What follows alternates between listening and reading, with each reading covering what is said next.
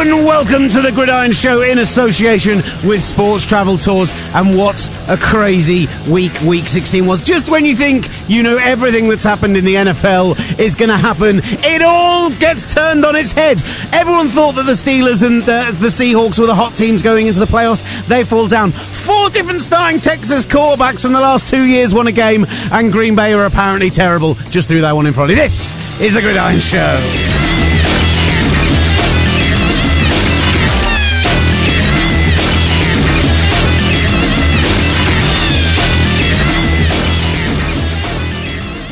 Ollie, I'm hoping desperately that while sat at home, you are doing all of the dance moves still. I am definitely. Go on, show me your yes, moves. I, I'm doing it.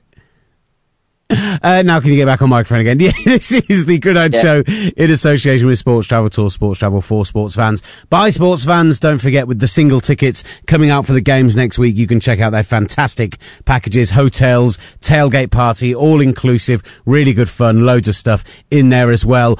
Ollie, what a mental week in the NFL. I broke it. Yeah, well, you would be broken. We went to watch the, um, yeah, we went to watch the game at the Hippodrome, and I don't want to really call it a game. Uh, Green Bay got absolutely mauled by the Arizona Cardinals, who, despite having Reshad Jones out for this game as well, continue to prove that they are the most balanced team in the NFL. But we'll get on to all of that as well. So much happened in week 16. Arizona clinched a bye week. Washington clinched the NFC disgrace title. Cincy clinched the AFC North title without even playing a game of football. Minnesota in the playoffs. Kansas City here in the playoffs after a nine game winning streak. And after tonight's Monday Night Football, there's a very, very strong chance that the Houston Texans could already be in there. If the Bengals beat the Broncos, they'll be in there on strength of opponent. Wow. Bizarre. That, who saw that coming? Plus, Philly gone. Jags gone. Giants gone. Steelers can't win the North Falcons gone, although briefly looked like they might make it in there before, you know, the desecration that happened uh, with the Vikings and the Giants. So, so many games to get to and so much to talk about, Ollie. Plus, a little bit later on, we're going to be talking about the Super Bowl worthy teams who you'd like to see win it now that your team is knocked out of the playoffs. Or can't win it like Green Bay. Well, exactly. I mean, you made the joke before I got a chance to, but exactly my thinking, Ollie well, yeah, look, self-deprecation is the cornerstone of all British humour. Excellent. Uh, there are a couple of different things to mention, uh, a couple of news stories to get to uh, as well. But Ollie, I mean, uh, did you have an enjoyable and wonderful Christmas period? First of all, this is our first show back. Merry Christmas to everyone. Oh, happy Christmas! Yeah, um, uh, yeah. I, I, spent it at, at work uh, and oh. ill, so you know I've been paid to be ill and at work and not be around my annoying family who are all residing in Norwich, waiting for my giant sister to pop a baby, which is two weeks overdue. Oh, Christ! Yeah, yeah. She she can't wait to get this thing out. We had a. I, uh, say, I say a thing that's rather insensitive. I think it's pretty spot on. Uh, we actually had a, a tweet in from Floss on a Christmas theme saying Christmas cake or Christmas pudding, preference and reason. Merry Christmas, guys. Hashtag gridiron. Always cake. Ooh. Listen, pudding, you've already had all of that food, and then you've got to put this stodgy. Uh, and Christmas uh, cake isn't stodgy. No, Christmas cake can be nice, light, and fluffy with li- little bits of fruit in it. You're Lovely. mental. Christmas cake is literally Christmas pudding with marzipan and icing over the top of it. Oh, yeah, that's Christmas cake. Okay, sorry, yeah, you're right. But I'd still go Christmas cake because I love marzipan. I didn't just mean generic cake. I thought you meant like a Victoria sponge with a little bit of fruit in it. No!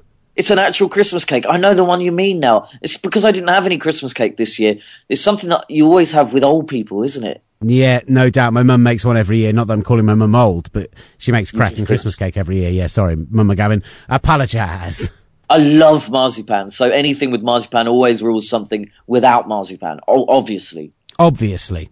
Well, you go pudding. Pudding all the way. Pudding every time. Get pudding, out. bit of brandy butter, bit of cream, or, or custard. it works with all of them. You have it I hot. love brandy butter. Have it hot with the cold custard on top of it. Delightful oh. stuff. Uh, it's it's the it's the one. Again, my mum makes a great Christmas pudding as well. Apart from a trifle, is it the only time that cold custard is acceptable? No, absolutely not. The rule is hot pudding, cold custard. Bullshit, man. No, no way, because you can have an apple crumble with warm custard and Wrong. it's glorious. You're wrong. No, you're wrong. You're wrong, and you're a grotesquely No. ugly freak. Oh, so so you'd have warm cream with your warm uh, with your warm apple crumble or Christmas pudding? Why are you making my point for me? No, why would you have warm cream? You wouldn't have warm cream, you'd have cold cream, just the same way you'd have cold custard. It's about the juxtaposition of both the textures and the temperatures. No, no, no, no. You're wrong. I think cold custard is, is only right when it's with uh, with Christmas pudding. I agree with you on Christmas pudding, but when it's with uh, a trifle as well. Otherwise, Listen, ladies and gentlemen of the podcast jury, let me put it to you a simple way. This man prefers carbonated water over still water. How can you Fizzy trust his opinion on anything? I think you'll find it's called fizzy water. Uh, Will Gavin, fizzy. Kes Gulladif. You're a diff. The fact of the matter is, on this, not only are you wrong, but you've just guaranteed that you're never getting invited to the Gavin household for Christmas. Oh, why? Not the Gavin, sorry, let's be honest. Not the Gavin household, i.e., me and Sarah, if we do a Christmas at ours, look, we're looking at buying at the moment. If we do a Christmas there, of course you'd be welcome round. Yay! But I mean to Mama Gavin and Papa Gavin's. What with the oh The hot with- custard, cold custard debate has gone on for many, many years in the Gavin household, and I'm afraid cold custard wins every time. No, I said cold custard's okay with Christmas pudding. No. I just don't think that it's okay with anything else. I said the words every time, my friend. Every time. But Mama Gavin loves me. Not anymore, she doesn't. Don't tell her. Actually, it's not Mama Gavin who cares, it's Papa Gavin all the way. Oh, Sorry, buddy. Sorry, but you're out. Uh, let's talk about some actual football.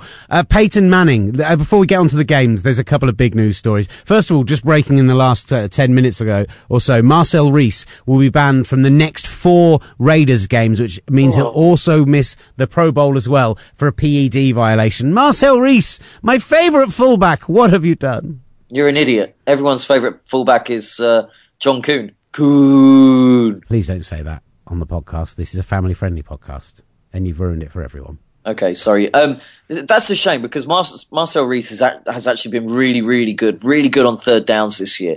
And um, he, when Latavius Murray has been a bit, of, a little bit crock, a little bit sick, he's carried that Raiders rush, uh, rushing uh, offense. So silly, silly boy. When will these NFL players ev- ever learn? Oh, it's ridiculous.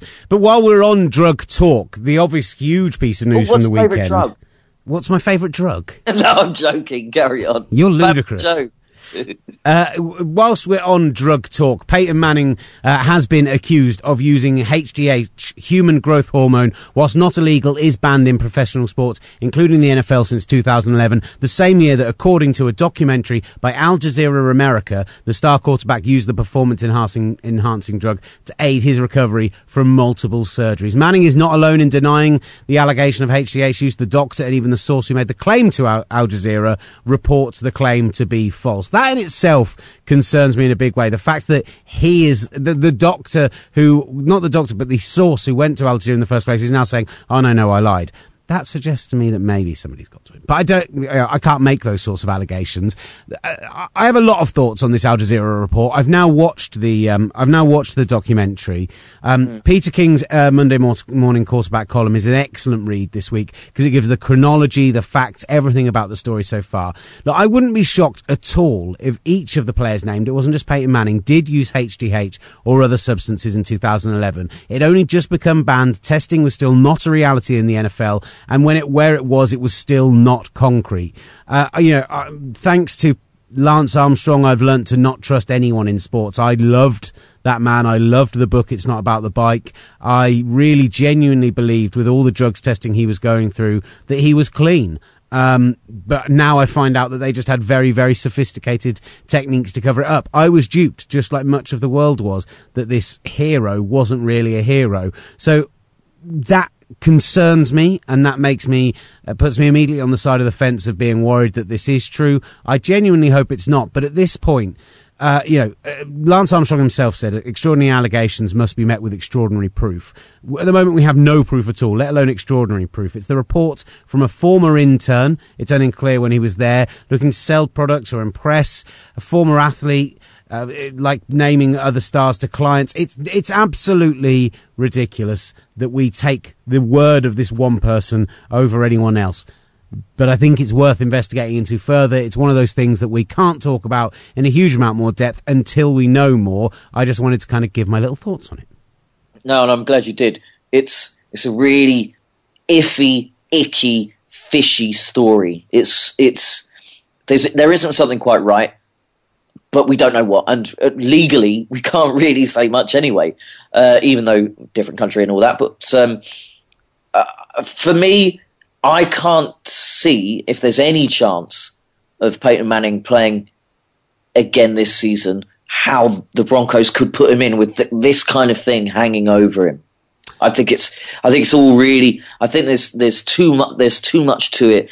I, I don't know. I, it, it, it, it all seems rather strange. No doubt, no doubt at all. Right, let's move on and talk about the games. And you talk about the Denver Broncos, we talk about Peyton Manning. Tonight's game has huge implications for all of the playoffs. And obviously, we'd love to be recording this after Monday Night Football. As always, we'll try, we'll drop in a little segment from me straight after this, after the game, and we'll put it out tomorrow morning. But of course, the Broncos, if they win this game, they put themselves in a position where uh, they could still be in contention for the number two seed. They would hand the Pats the number one overall seed and make it very easy for everyone to have a lovely time.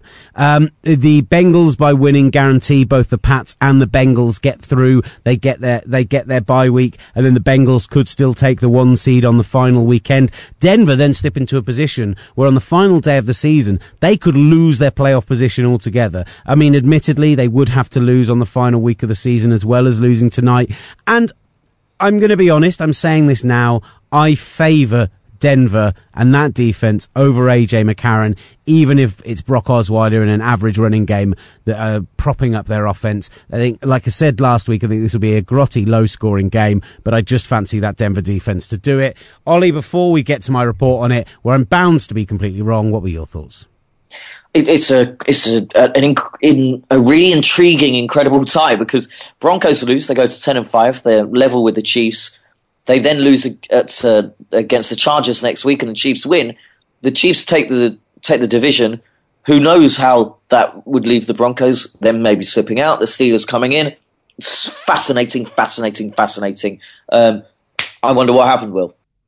Well, what a bizarre and brilliant game in Mile High last night. DeMarcus beat AJ McCarron to a fumbled snap in overtime to send the Denver Broncos into the playoffs with a 20 to 17 win over the Cincinnati Bengals. Basically exactly what I said was going to happen. A low scoring game with Denver defense doing it for them. But that wasn't the whole story. Of course, we have Brandon McManus who shanked a 45 yard field goal at the end of regulation, which made it necessary to go to overtime at all. He called it the worst kick of his life. But actually, the fact is that the first two drives of the game, the Bengals went out there, they drove and they went to 14 and 0 up and AJ McCarron looked fantastic. Jeremy Hill was getting going in the run. CJ Anderson bouncing to the outside. I really thought Cincinnati looked so impressive to go 14 nothing up. Broncos pull it back with the field goal and then they come out in the second half and Brock Osweiler suddenly starts lighting things up. Both quarterbacks on the night looked brilliant. And actually there's this really hilarious thing kind of happening with the AFC now, whereas beyond Tom Brady, our starting quarterbacks in the AFC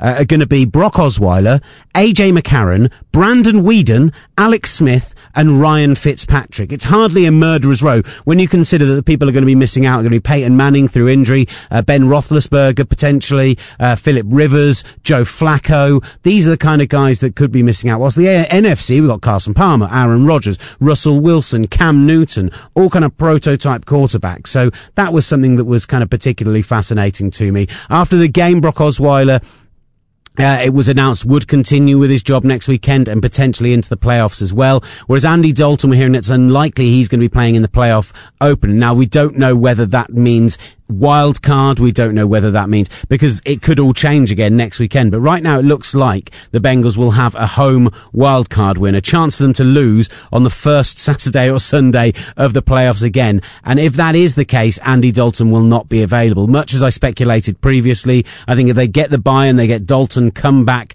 for the second week of the playoffs for the divisional round, then I'm really excited for what this Bengals team can go and do. But AJ McCarron, particularly in the first ch- half, showed real fits of what he can do and what he potentially can achieve. Whilst, you know, the Broncos defense were at times unbelievably good yet again. So a fascinating clash in High. It sets things up for next weekend. It puts uh, an em- emphasis on the NFC side, probably in terms of the playoffs and on the seeding in the AFC. So really looking forward to next weekend's playoff games. But let's get back to the studio to me and Ollie and get the rest of our thoughts on week 16. Thanks for that. That was Monday night football. Now let's work our way through the weekend games. Uh, we'll, we'll start off with we, we Chargers Raiders. There's not a huge amount to say from that game on Thursday night. Obviously, we did the show before that, but genuinely, I don't think there's anything we need to talk about there. Uh, I, I, it was lovely to see Charles Woodson get his big send off. That was fantastic. But these are two teams who are irrelevant right now. However, Saturday night football, Thursday football on Saturday night. A game where Kirk Cousins owned the Eagles so badly he decided to take the winning kneel down at half time. Incredible. Uh, worst to first in a terrible division, in an NFC disgrace, is still worst to first. Well done, Washington. Kirk Cousins throwing for four touchdown passes and a season high 365 yards as they beat the Eagles 38 to 24 on Saturday night to clinch the NFC disgrace title. As we say, not much else I really want to say about this game. I think the Eagles showed to be just the kind of team they are. Bradford, an incredible first drive. Genuinely, when they drove down the field on that first drive, I, I thought, we've got a real and Ryan Mathews punched in the touchdown. I thought we've got a real game on here. Then we get Washington score on their next two possessions. Oh, this looks like it's going to be an absolute slugfest. Then nothing happens in the second quarter. The Eagles kind of fall apart a bit. They get some junk time at the death. But ne- the biggest outcome from this game is that next weekend, Chip Kelly going up against Tom Coughlin with Odell Beckham back on the field in the lose and go to London Bowl. Yeah, I think everyone, both of those teams will be doing anything they can, everything they can to try and win this game because wow. they don't want to be coming to London. Who does? I mean, I mean, harsh words, my friend. This look, is a fine city. They, well, it is a no. That's Norwich. That's the strapline for Norwich when you drive into it. A fine city. Oh, is it really? Here it is. Yeah, that is utterly ludicrous. Twinned with Novi Sad and Koblenz. Amazing. I love that you know all of that. Tenniel actually tweeted us asking who will be the head coaches on the sideline at Twickenham next season. It's interesting because Coughlin obviously is at a point where with his age, every year we seem to have people uh, discussing whether or not he'll be out of the job. But I genuinely feel like if he chooses to stay on, I don't see the Giants getting rid of him. He's been there for so long. And really, who else do you bring in at this point? Gates? Yeah, maybe. Yeah. I think it, it, that could work quite well for. I think you probably uh, need a good. I, honestly, though, I think you probably need a good defensive coach. I think your entire offense is Eli Manning throws up the ball and Odell Beckham catches it. You want to get a decent running back in if there's somebody uh, in the middle of the first round who's worth picking up. I don't actually see that there's a talent that I think will be there at that point. I think Zeke Elliott goes earlier than the Giants pick, and then I agree. Not really anyone behind that that I'm too hot on, and then. Uh, you, you probably think uh, you want the defense to improve. And then on the other side of the ball, I think that the Eagles will stick with Chip Kelly another season as well. Uh, I mean, I suppose they have to because so much is invested in this, and he can say, "Look, it was a whole new group of players, and they're just bedding into my system." But that's been one of the biggest disappointments and letdowns this whole NFL season. All of the quarterbacks going down, um, running backs getting injured, or the Eagles. The Eagles have been so disappointing. But I want to talk about Jordan Reed. What a career uh, day for him. Uh, two touchdowns, 129 yards. Is he the second best tight end in the league right now? I, I'd say he's the second best pass catching tight end in the league when he's fit. Yeah, I would actually put him up there. I think Greg Olsen's had an incredible season.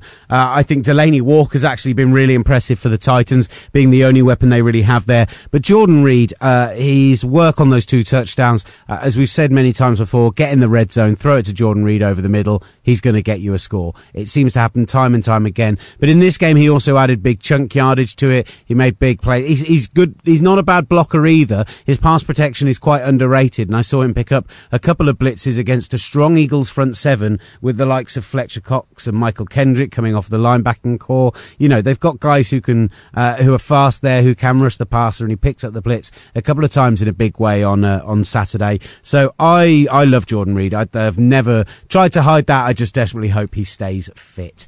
Let's talk about the Sunday games and a series of gargantuan upsets, starting with the Carolina Panthers and Cam Newton. We thought there was no way they don't go undefeated at this point. All they've got to do is beat the terrible Falcons and then the below average Bucks. And what do they do? But they go into Atlanta and they show, just like with many of our other games this weekend, divisional games are never easy. They beat this team 38 and 0 two weeks ago. They've ruined it. They've ruined it all for us. They've allowed the Dolphins to remain smug.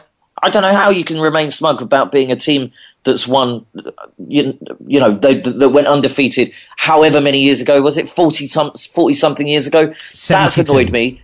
Um, I got... know, I love that. The popping of the champagne corks every year. And the ah. thing is, Don Shula obviously had something invested in this because Mike Shula's done uh, such a great job this season with Cam Newton with those terrible receivers. But yeah, I I uh, I love that they do that every year still. I dislike it. What what uh, just shows what an incredible achievement it is that 43 years later, 44 years later, whatever it is, nobody has beaten it yet. Wasn't it two or three less games though? Two less games doesn't matter. Yeah ah, well, yeah, okay, maybe it doesn't matter. But uh, yeah, Carolina, they just we. I think we mentioned it that they did. The games were getting closer. They were scrapping out wins, and it just so happened. I think they've just run out of steam. Do you think that this game, losing this game, would actually benefit them in the long run, or or do you think no, it, it I, could be the, the, wheels coming off? I'm not a fan of this rhetoric, and I understand that people say, "Oh, the Pats didn't enjoy Super Bowl week when they went undefeated because there was so much pressure on them, and it could have been the pressure that got to them when they lost to the Giants, who were clearly a worse team on paper." Nonsense. The Panthers knew that history is on their side here. They had an opportunity to go out and set historical records for their franchise, go into the record books, go down in history as one of the great all-time teams, and they didn't do it. And I think that can only be a negative for your side. I do not believe that to be a positive. I, I, I would much rather have seen them go out there and do it. And I actually think we've got to give a lot of love to the Falcons for this performance because we've said all season and we said it last weekend worst pass rush in the lead. Vic Beasley absolutely destroyed Cam Newton and an offensive line that's protected him so well this year. The lack of running game is killing them. No Jonathan Stewart. Ted Ginn Jr. was put in star coverage. It was unbelievable. Devonta, not only did they have Desmond Trufant following him around the field, but they also had the safety covering on that side as well. This is Ted Ginn we're talking about. He was taken out of the game. It was bizarre. It was a great defensive performance from that team. Julio Jones, what a catch on the 70 yard touchdown. It must be said that he got above Luke Kuechly, and a lot of people were like, "Oh, look at him out jump Luke Kuechly." It's pretty amazing that a linebacker managed to keep up with Julio Jones, one of the fastest receivers in the league. Let's not completely cast shade on Luke Kuechly for his performance here. All in all, the Falcons outplayed the Panthers. I just. I desperately want the Panthers to go on and win next week and continue a run going. I love the Cardinals at the moment, but this was uh, this was a tough loss. I'm going to throw a little stat to you uh, now, Will Gavin, of the teams that started 0, uh, 6 and 0, when they lost their first games, the four teams that started 6 and 0, when they lost their, their first game, they ended losing the very next game. The Pats did it when they were 10 and 0, the Bengals at 8 and 0, the Broncos at 7 and 0, and the Packers at 6 and 0. The Panthers, these things come in fives.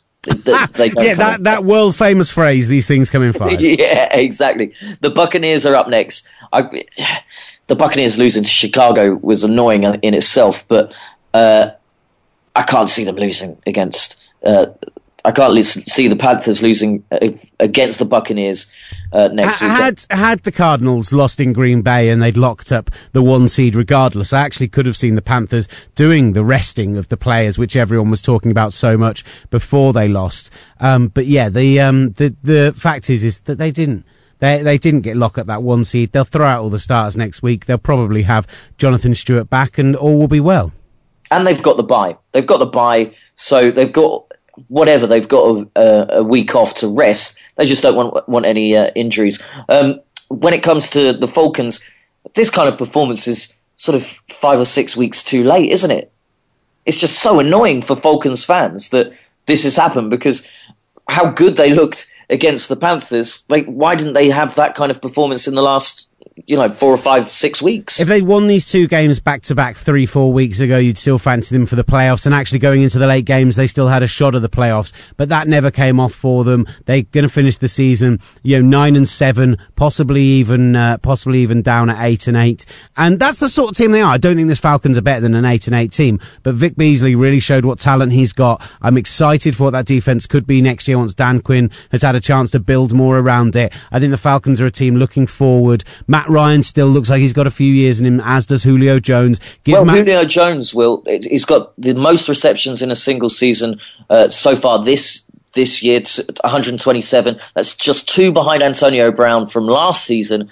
And Marvin Harrison, of course, has that, that, that lead, that record, 143 in 2002 if he has a big day next week, uh, next uh, he's next not. He's not going to be 143 next he week. Could. That's only 17 catches. Only 17 catches. that would beat Odell Beckham's record for most catches in a game he set earlier this season. Wasn't it Antonio Brown? Yeah, I, that's what I meant. What did I say? Odell Beckham. Yeah, no, I said Antonio Brown. I think you're hearing things. I think people rewind this podcast right now. They'll hear me say Antonio Brown. Go. They'll, they'll hear you say Odell Beckham. Uh, not if I edit it.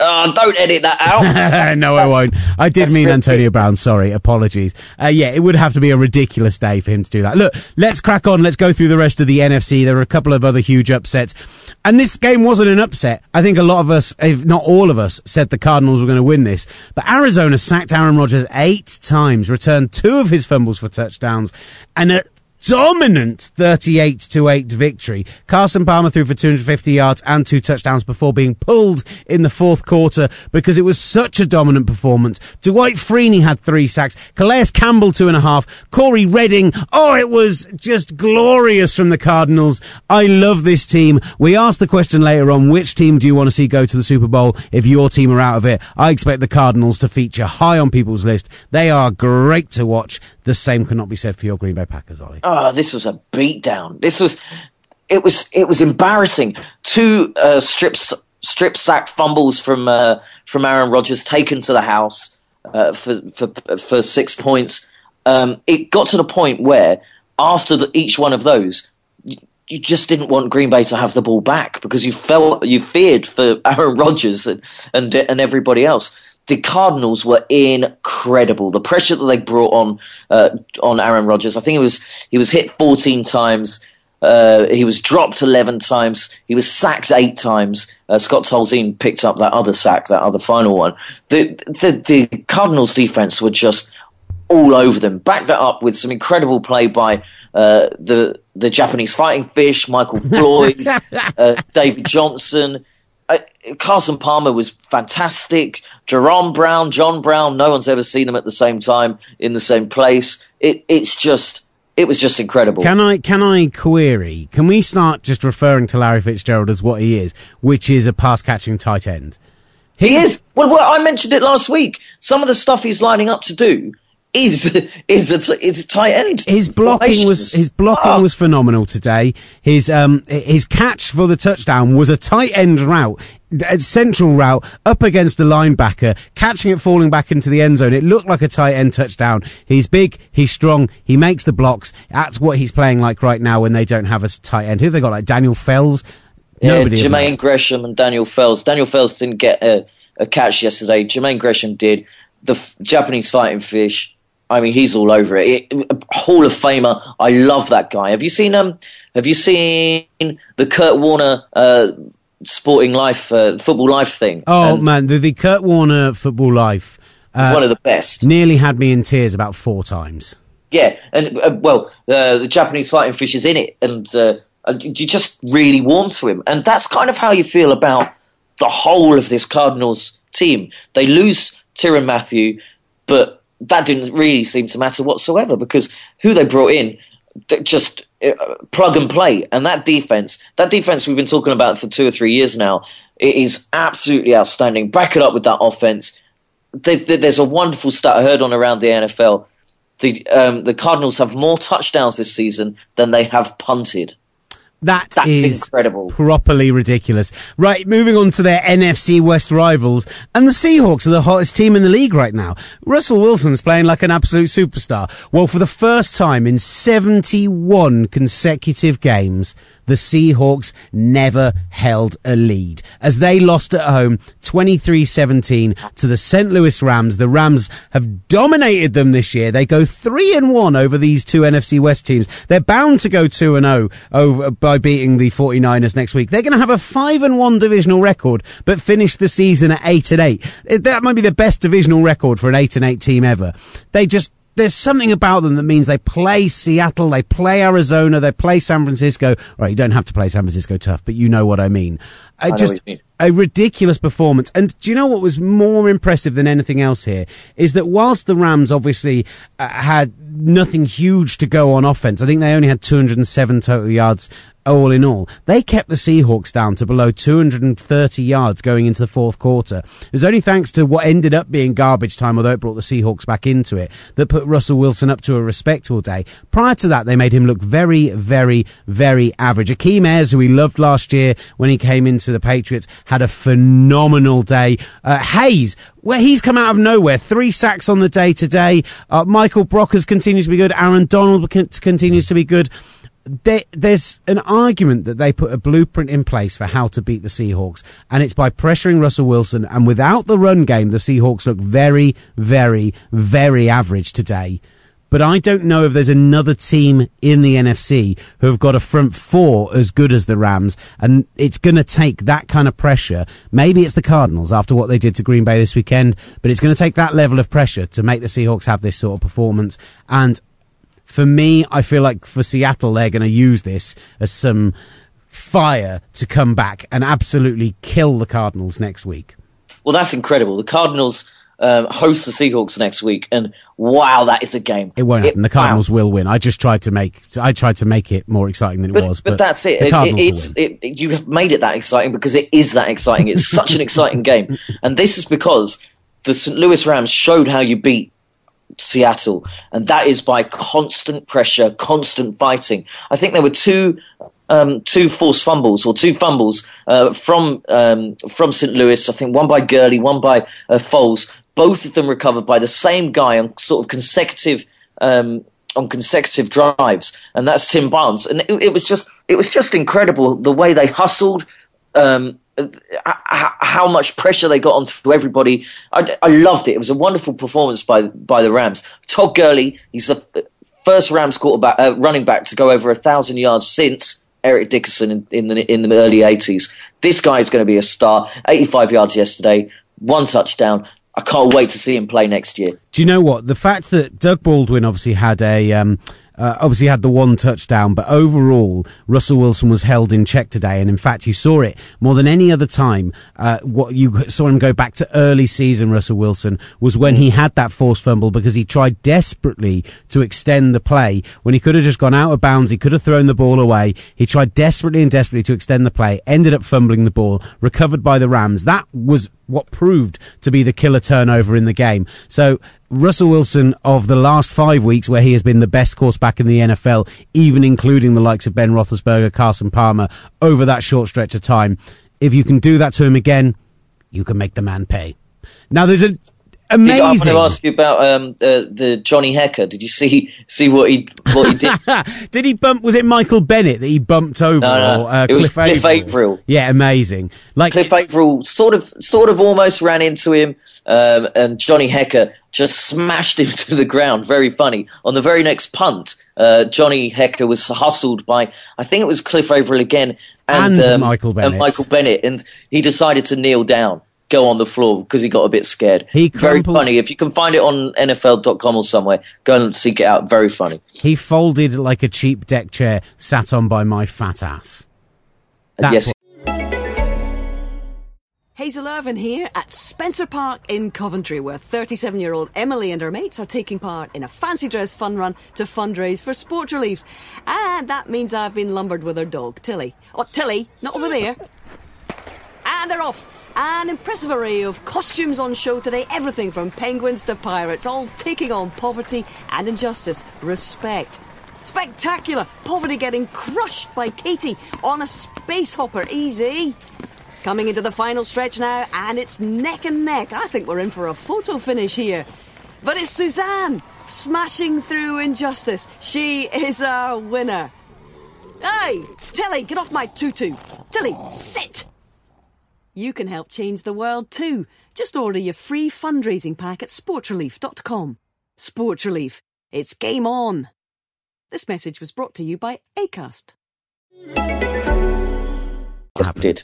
Uh, there was a final game in the NFC, and then we'll talk about next weekend's playoff picture. Adrian Peterson ran for 104 yards and a touchdown over three quarters. Harrison Smith Pro Bowl snubbed Harrison Smith, took one of Eli Manning's three interceptions to the house, and the Vikings clinched a playoff spot with a 49 to 17 victory over the Giants in a cold, cold Minnesota. There's not, I, to be honest, I don't want to go too in depth in this game. I think that the Giants look bad without Odell Beckham on the field. That's pretty easy to say. Teddy Bridgewater has put in three really good performances in the last four weeks, which has been a surprise considering where he was four or five weeks ago. I didn't see him as that kind of quarterback quarterback. They are a team who can beat Green Bay and they are a team who can get a playoff win potentially. But as asked to us by uh, uh, by a couple of people on Twitter, and also uh, as proposed pretty much anywhere else, there's a fascinating situation here where you could ask. Next weekend, they have flexed this into the late game. It's going to be, just like we said, Vikings against Packers. Except when we thought the Seahawks were going to win this weekend, it didn't matter what happened with the Cardinals. Now, if the Cardinals beat the Seahawks, they are playing for whoever wins has to play the Seahawks, and whoever loses gets to go and play Washington. Whoa. Would you rather Whoa. lose to the Vikings for the easier playoff game? That's my question to you, Ollie. No, oh, no.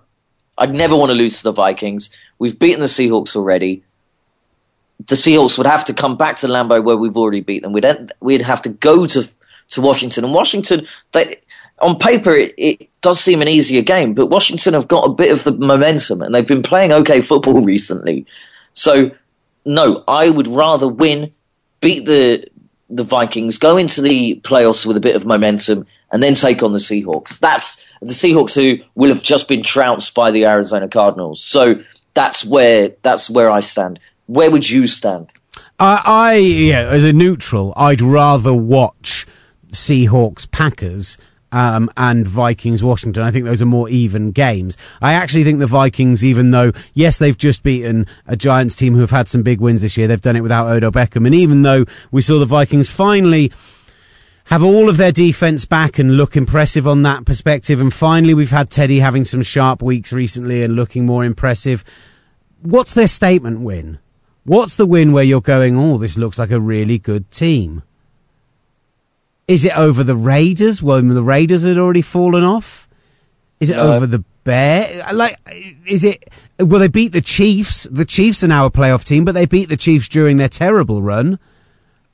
I just I don't I don't see it. I don't see where their big statement win against a good team is. Last time they faced the Packers, they got their asses handed to them at home. They now have to go into Lambeau and go up against a pissed off Aaron Rodgers. I expect the Packers to win and set up a fascinating clash with the Seahawks, a revenge game for last year's NFC Championship game. And man, I would love it if they could beat those Seahawks. I don't know if you have the defensive line to do it. Mike Daniels maybe, but uh, I would like to see you try. Very much so. I'm going on that. Um, where's their statement victory? Also, they've had very. Um, they've lost to the teams basically above them if it were if it were a league table. So they've lost to the Broncos first game out. When it when they'd put on a little run, uh, it, in came the Packers, and the Packers trounced them.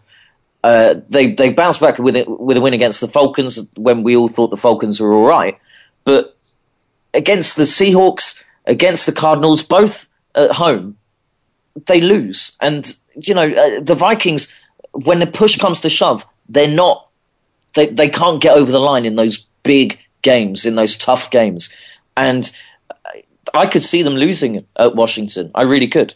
Let's go on to the AFC and talk Patriots, Jets. Did the New England Patriots lose this one specifically to make sure the Steelers go out of the playoffs? Could that even be possible? Because let's be honest, when they drove down the field to level this one up at 20 apiece and they shut down the Jets in the fourth quarter, you're watching this game and you're going overtime. If the Patriots get the ball back first, they'll drive down the field. They should get a score. They should beat the Jets here.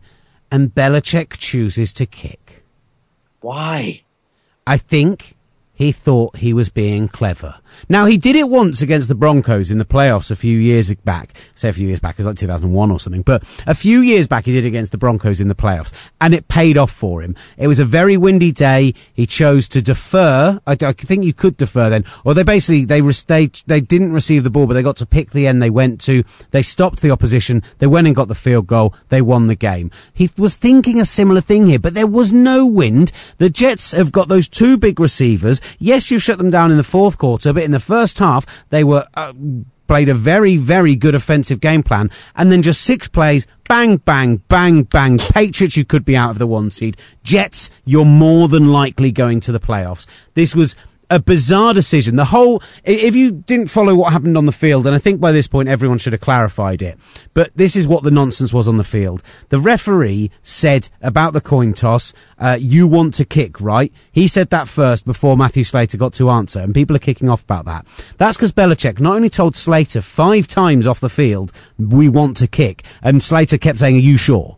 Are you sure? And he's like, yes, like, we want to kick. Are you 100? Slater's like, come on, coach. come on, boss. Really? Definitely? 100%. Yeah? Sure? No? Okay, let's do it. He also went to the referees and told them he wanted to kick. So the refs knew he wanted to kick.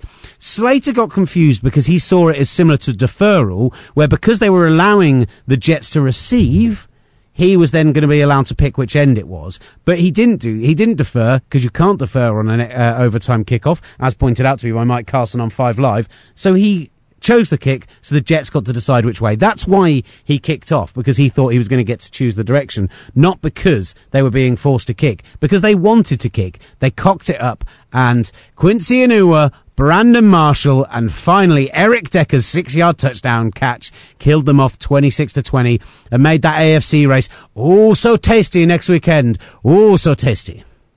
Oh my good, the Jets are a good football team. I Ryan the Jets. I, I love Todd Bowles.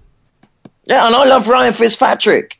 Team and I love, I love, Brandon Marshall. We, we're going to talk about the Chiefs in a moment. And I just want to pay a little ode to Brandon Marshall right now. He's my guy. First of all, we should point out that you, you've mentioned him and we didn't do this. Oh, I put the long version on. Maybe we just let it be the music underneath.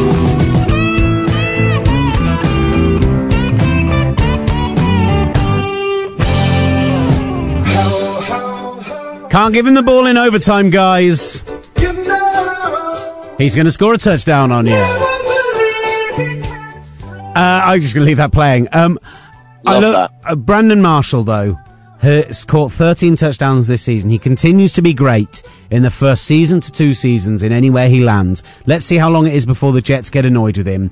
But much like the Chiefs, I earlier in this fantasy season was 3 and 6 in our 14 man league.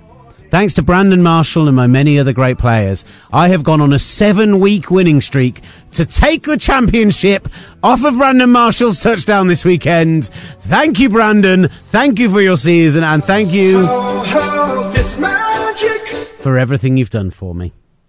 Look, if I was in the, in the studio with you, I would have definitely lowered your microphone on that horrendous uh, humble brag about your own fantasy team Nothing that no humble. one wants to hear. Brandon care. Marshall and Eric Decker both have a touchdown in eight games this season. That's the most by a pair of teammates ever in history. This is the best duo of wide receivers the NFL has ever seen.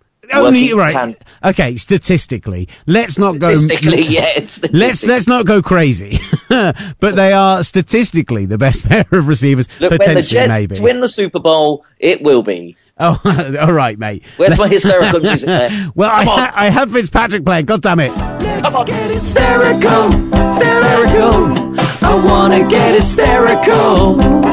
Let's get into hysteria.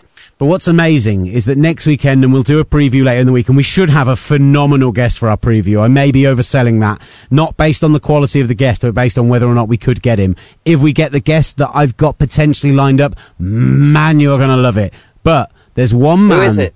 That, I'm not telling you. I Tell don't want. I don't want to jinx it. Oh, But there is one man who affects the Jets' playoff, and he could ruin the Jets' playoffs hopes. There's one man, keep that in. You've got to keep that in. That's No, really funny. not a chance. You know, with my tongue piercing, I can't do that anymore. A real uh, loose one. listen. I can't do it. Amazing. This is going on the end of the podcast. There is one man who could affect the Jets' playoff chances and could ruin the Jets' playoff hopes for a third consecutive season. As Tom Brady tells us, it's Rex Ryan and the Bills. The Jets go there next weekend. If they lose to the Bills, then there's every chance the Steelers sneak in. Heck, there's every chance the Broncos sneak in, in quotation marks, because we don't know what's happened tonight yet as we're recording this. Oh man, that's crazy. But the reason that that's all happening is because the Steelers, the other team who are meant to be the hottest team in the NFL right now. Well, Ryan Mallett, one of many Texans. Let's just, I just, hold on, before I even get into this game, can I just point out the 2014 starting Texans, Ryan Fitzpatrick, Case Keenum, and Ryan Mallett all won their games this weekend. And Brandon Weeden for the Texans got his first win as a starter in 1,113 days. Wow. Wow. What's happened to the NFL? What's happened? Clearly, Houston is a quarterback uh, machine factory. That's the word I'm looking for. Clearly, Houston's a quarterback factory. Bill O'Brien, the quarterback whisperer.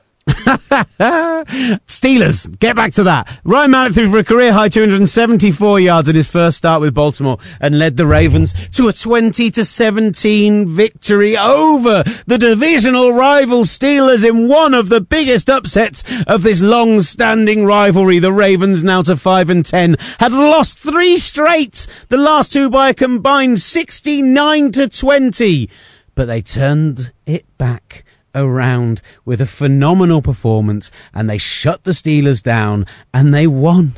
They won, making the AFC wild card all over the shop. This is crazy.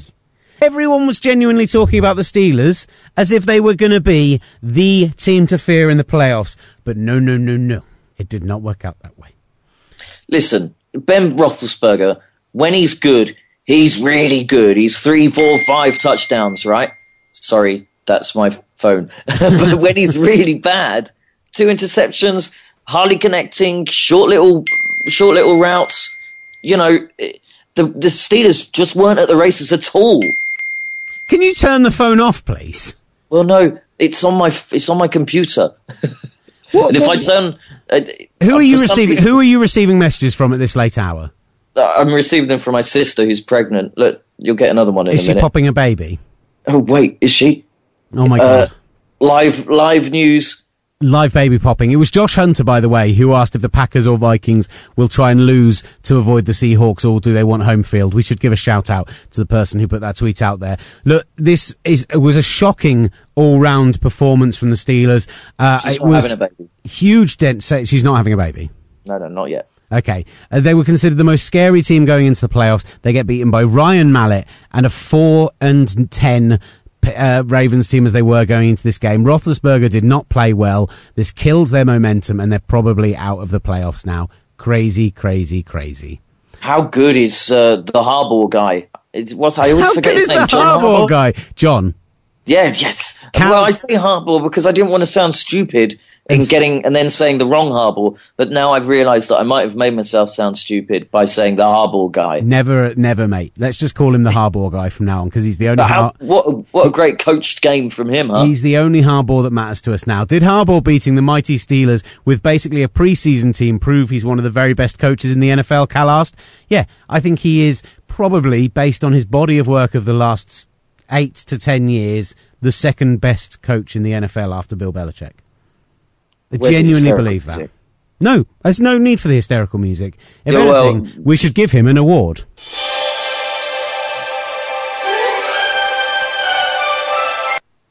Who's who's better? Uh, yeah, okay. I mean, there's guys who have flashed and been brilliant. Super Bowl rings, but they're failing away. Tommy Cough. Away. Yeah. yeah, Tommy Cough. No one likes Pete Carroll.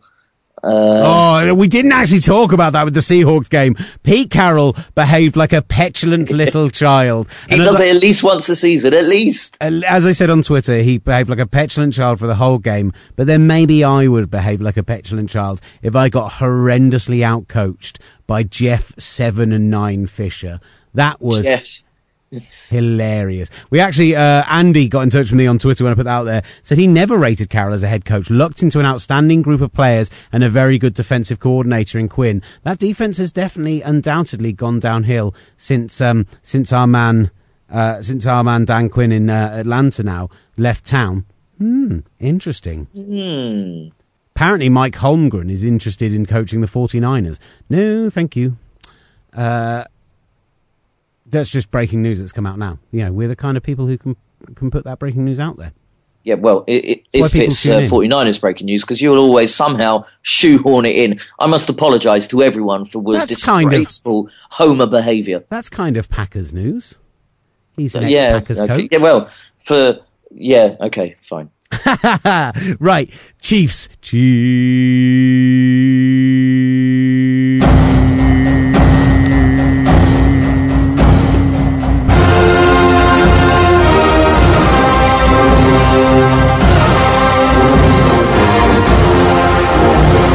Chiefs.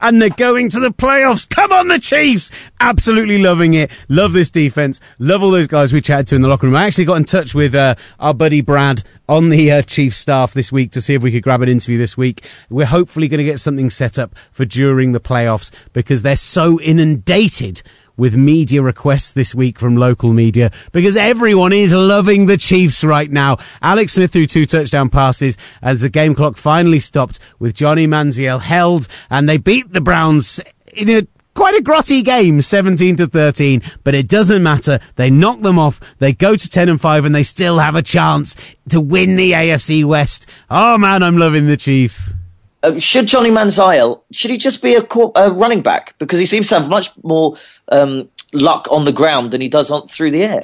I feel like it's boring for us to be talking about this for a second week in a row, but he was brilliant on the ground this week. 108 yards off 11 attempts.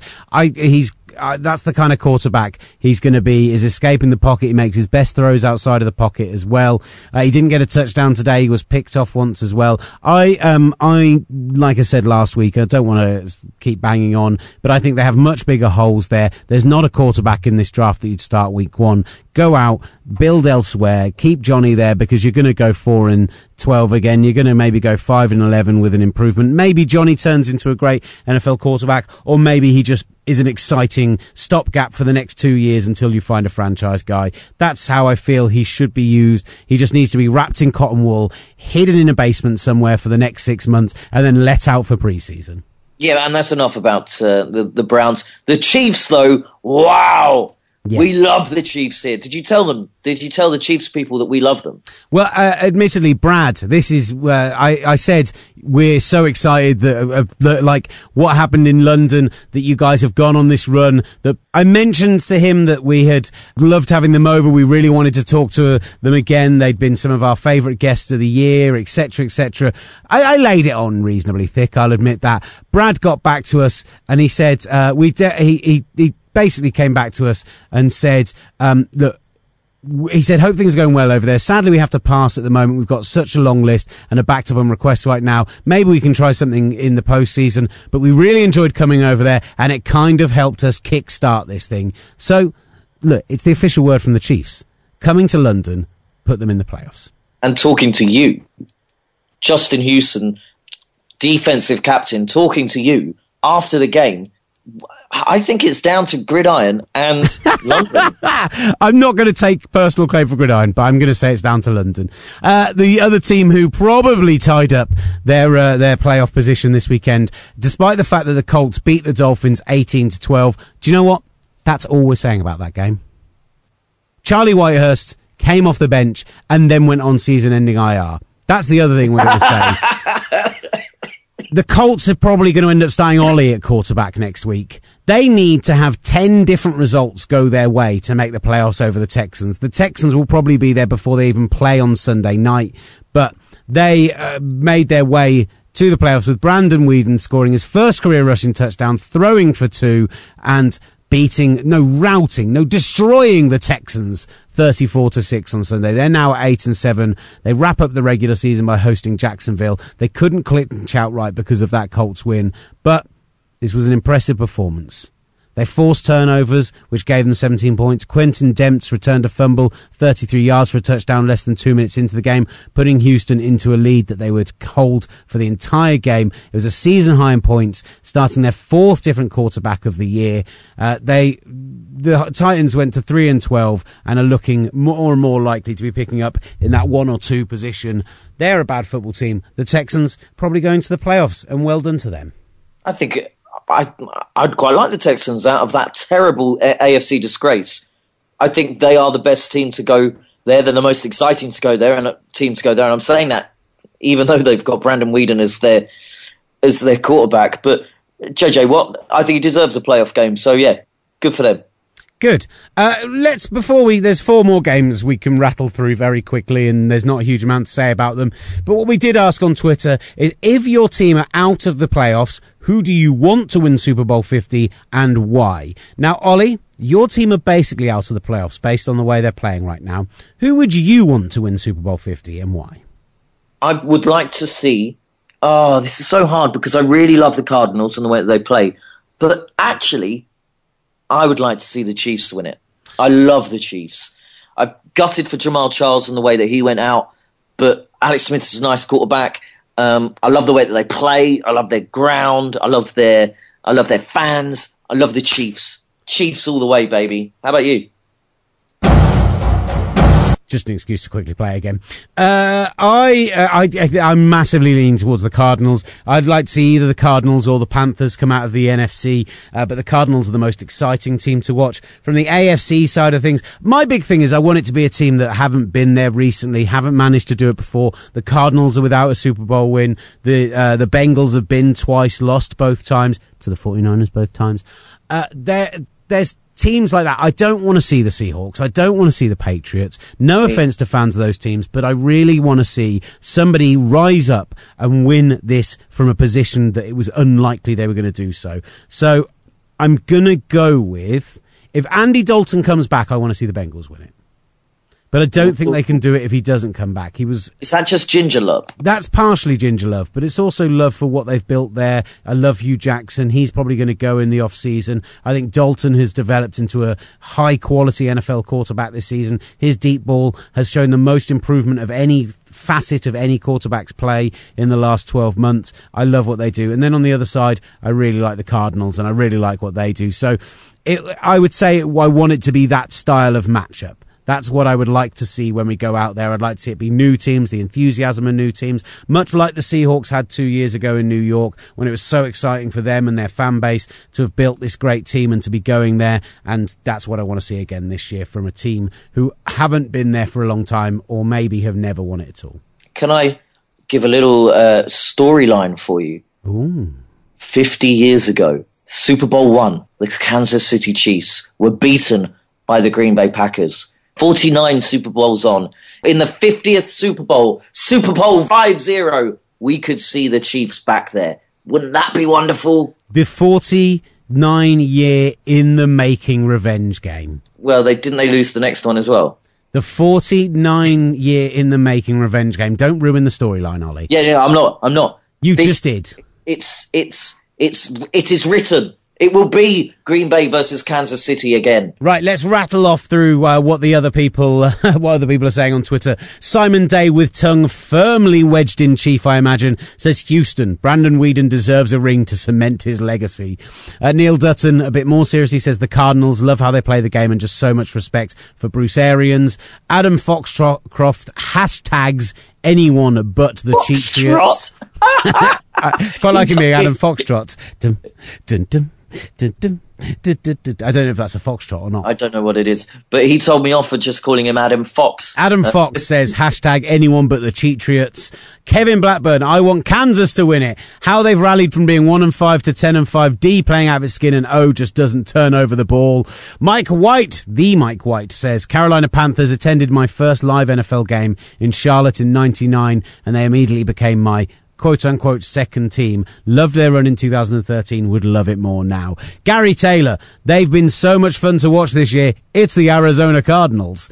Uh, Rob Fussy joins in with Adam Fox and says, anybody but the Patriots.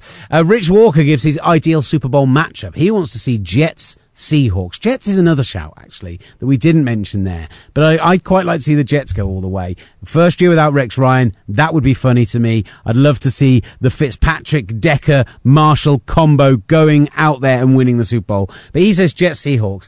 Magic against Wilson. Revis versus Sherman. Marshall versus Baldwin. Baz. Baz? Baz! Bowles Bowles, Todd Bowles versus Carroll and Michael Bennett getting all up in everyone business.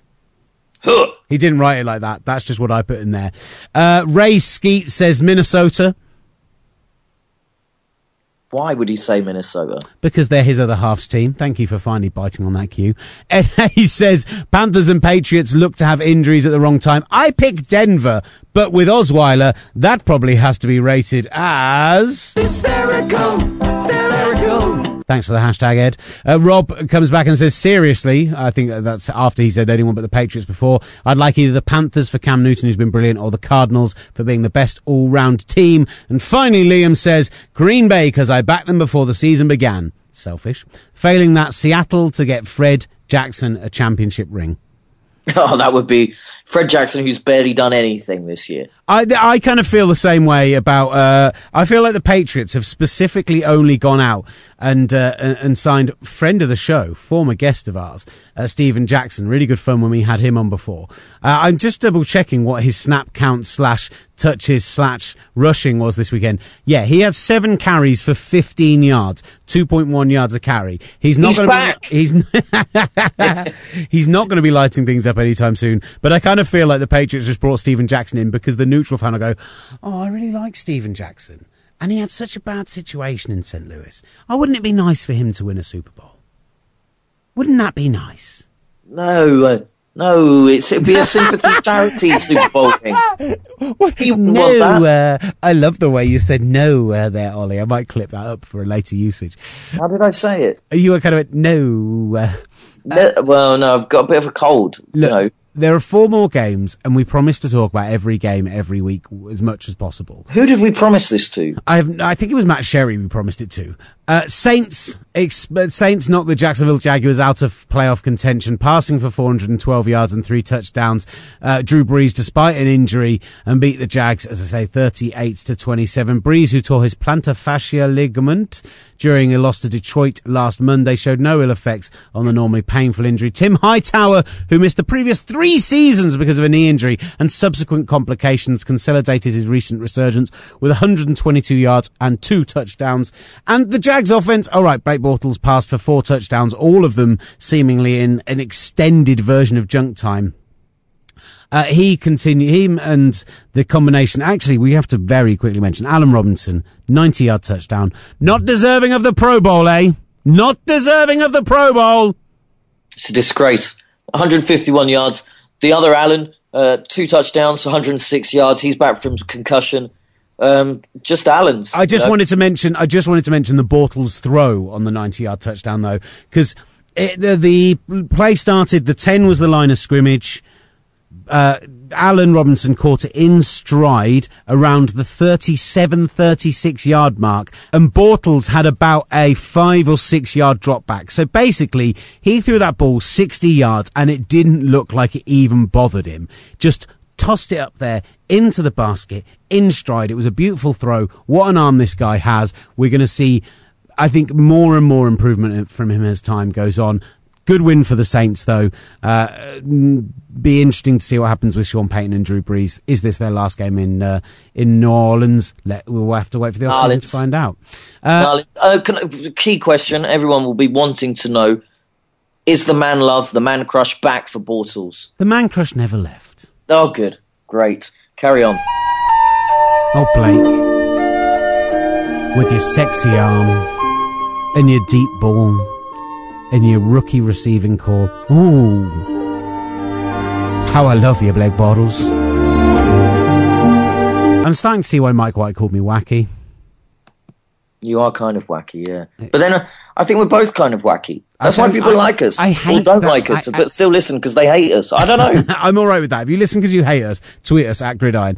Uh, Ka'Deem Carey scores two touchdowns as the Bears beat the Bucks 26-21, and uh, I don't care. uh, me either. They moved to six and nine. They won't be getting the one. The only reason I care is I picked them for the number one overall pick before the season. That one has gone down the pooer. Uh, yeah, I think it has. Uh, Dallas Cowboys, Buffalo Bills.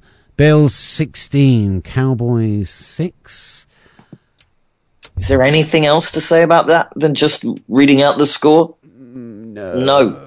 Mike Gillislee had a good game again. He's an interesting one to look at. In fact, the whole Gillislee. Bills- Yeah, well, I don't know how to say his name. Gillisley? Gillisley. Gillisley. Gillisley. Gillisley. Uh, I'd go Gillisley. Between Gillisley, Carlos Williams, and LeSean McCoy, they have a sexy backfield in Buffalo. There's stuff to build on there. The Cowboys come back next year. You're drunk. Just, just don't even bother continuing this season. oh, sorry. I kind of is that all of the games? We didn't really talk No, about. there's any- one more. You know Really? you've missed one out. I don't, I don't know what you're talking about. You know it. You know it. Do you want me to do this one? I think that might be all the games, mate. No, no, no. It's not the all games because the Lions beat the 49ers 32 17. And it just proves that the 49ers are a terrible football team. How much of this game did you see, Will Gavin? Not a lot. I won't lie. I watched Red Zone in the early kickoffs, and I haven't watched the highlights back yet. Because why would I do that to myself? Why would you do it? Why? You wouldn't do it to yourself. Blaine Gabbert, uh, will he be the man starting under center for the 49ers next year? Probably. What did. hey, he actually didn't have a bad game. 225 yards, two touchdowns. Uh, I thought that Harris on the ground had a good day. 6.6 yards per carry he averaged against the Lions defense, who haven't been bad against the run this year. Vance McDonald got his touchdown. Uh, he's been much improved this year as well. I'm clutching at straws. This was a great game from Matt Stafford, uh, a great game from Calvin Johnson, and Jim Bob Cooter continues to make that offense look like they're worthwhile in the NFL. Arik Armstead said, That's shooting ourselves in the foot. We beat ourselves. San Francisco turned the ball over on downs on its next two possessions after that. Uh, Why are the 49ers just such a terrible football team? Is it because of recruitment? Is it because of people leaving? Uh, what is it? What What has gone so wrong? No one wants to hear my thoughts on this now. Okay, we'll do it in the off season. I think that's fair. We'll go through all the divisions in the off season. That was an extended and ludicrous tease. We had a great question in from Simon Davis, which was not a question, more of a challenge to create a Pro Bowl team of players that missed time through injury this season. Now, this podcast has already gone ludicrously long, and let's be honest, previewing the games for next weekend, there's probably only about four games worth talking about. So I want to take that question and just put it in our back pocket and have you think about it in the week, Ollie, and let's try and remember it and actually come back to it on Thursday or Friday, whenever we put out the later in the week podcast, because all the games are, of course, are on Sunday this weekend. And then we'll talk about it in the next podcast. All right, sounds good. I'm sending it to you now, just so we remember. Okay. I, uh, I think that's all we have to say. Yeah, yeah, that's it. Yeah, I got it. I got your question, man. Good work, buddy. Good Should I have work. done that live on the show? I think Probably not. Eh, Is there anything else you want to touch on? Anything else you want to talk about? Any final thoughts, sir? No, happy New Year to all of our listeners. Um, thanks for sticking with us in this inaugural season or inaugural year. Half yeah, it's been a year, hasn't it? About six months of of the Gridiron Show. Uh, we love you all. Buddy, it's nowhere near over yet. We have week know. 17. We've then got weeks of playoffs. We're then going to be bringing you a podcast every single day during Super Bowl week with interviews from Radio Row, from fans out there. Oh my God, it's going to be so exciting. Plus, hopefully, next week on this very show, we will have an announcement about our London Super Bowl party. Please don't book your tickets for elsewhere yet because we promise we have something very special to announce for you when we finally can do it. There are some forces acting in a way that means that we can't quite do so yet. Ollie, I'm, That's I'm that's gonna- another text. Sorry, but um, the, I would say our Super Bowl parties are a bit like sports travel tours. It's for you, by you. We are fans, and we put on the best parties because we are fans. So thank you very much for listening. As always, at Gridiron to follow us on Twitter. Don't forget the final week of the Gridiron Predictor Game, gridiron-magazine.com Predictor Game. Get involved. Win yourself a hat if you win the weekly competition. And if you've been going on the week by week competition, it's still tight at the top. There's still a chance to win it. With all the upsets this weekend, there's still every chance you can win it. We'll bring you all the updates from that on the next show. Otherwise, Ollie, any final thoughts? No, any final thoughts from you? No. Thank you very much for listening. This, as always, for you, has been The Gridiron Show.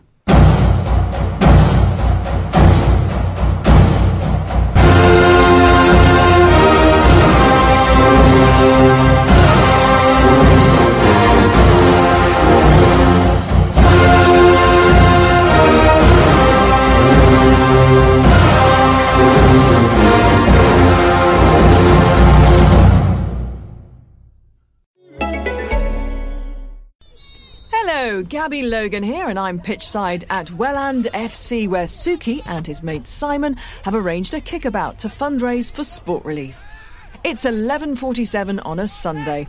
I think some of these players are a little worse for wear, but they're here. They've got their kit on. They're kicking against injustice and smashing poverty right out the box.